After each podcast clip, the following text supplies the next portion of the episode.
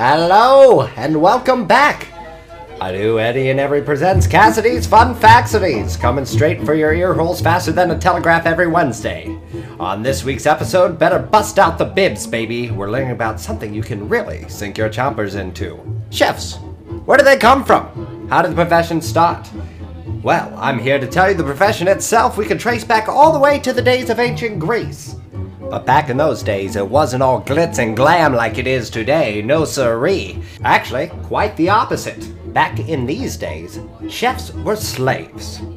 One could liken them to being a dwarf among midgets, seeing as even though they were slaves, they were considered to be the master of all the household slaves. But fear not for these culinary experts, because things are about to change. Just like me after a night of canoodling, the Athenian influence began to disappear. For it was time for a new era in history.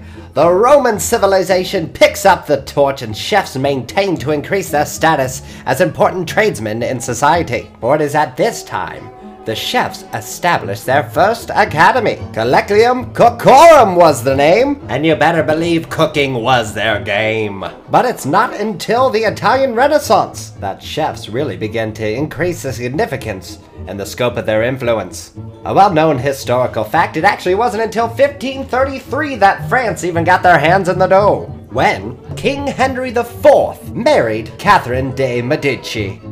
Not so fun fact, Catherine was only fourteen years old when Henry married her, making this host one happy clam to say he was blipped off by leprosy. What a horrible way to go! Well, although in Europe being a chef was really starting to heat up, it is interesting to note it was not until the middle of the eighteenth century that the first professional chef went public. For back in those days, unless you were ready to spend every last quarter piece that you had, it was just flat out too expensive. However, it is during this time period that the private to public transition in conjunction with culinary writings turned this profession into what it is today, establishing authority and eminence.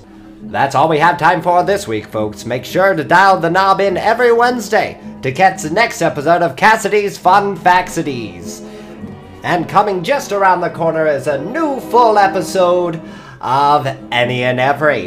If you haven't catch our last episode, it is on, it aired on Monday, and it's about unpresidential conduct. I do hope you had a chance to tune in. And never forget, you can reach out to me anytime at any and every cast at gmail dot com.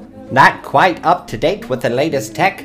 No worry, use your rotary phone and just dial nine three seven, seven three eight, five three eight one. Again, that number is nine three seven, seven three eight, five three eight one, and leave me a little voice record and I will play it on next week's episode. Until then, I'm Luke Cassidy, and hopefully I still will be next week. Good night.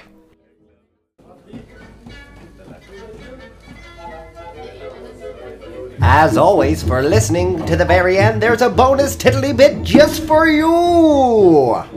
Chef hats? What's the deal with that? I'm gonna tell you. You might have noticed there are folds in the chef's hats. What you may not have noticed is there's a different number based on skill level. Traditionally, you'd get a new fold in your hat for every time you learned how to cook an egg in a different way. You know when you're being waited on by a master chef because they will have a hundred folds, meaning they learned a hundred different ways on how to cook an egg. Gee whiz, I gotta say all these fun facts have left my brain hard-boiled. And with that, I'll say toodaloo. Until next week, when we're both sunny side up.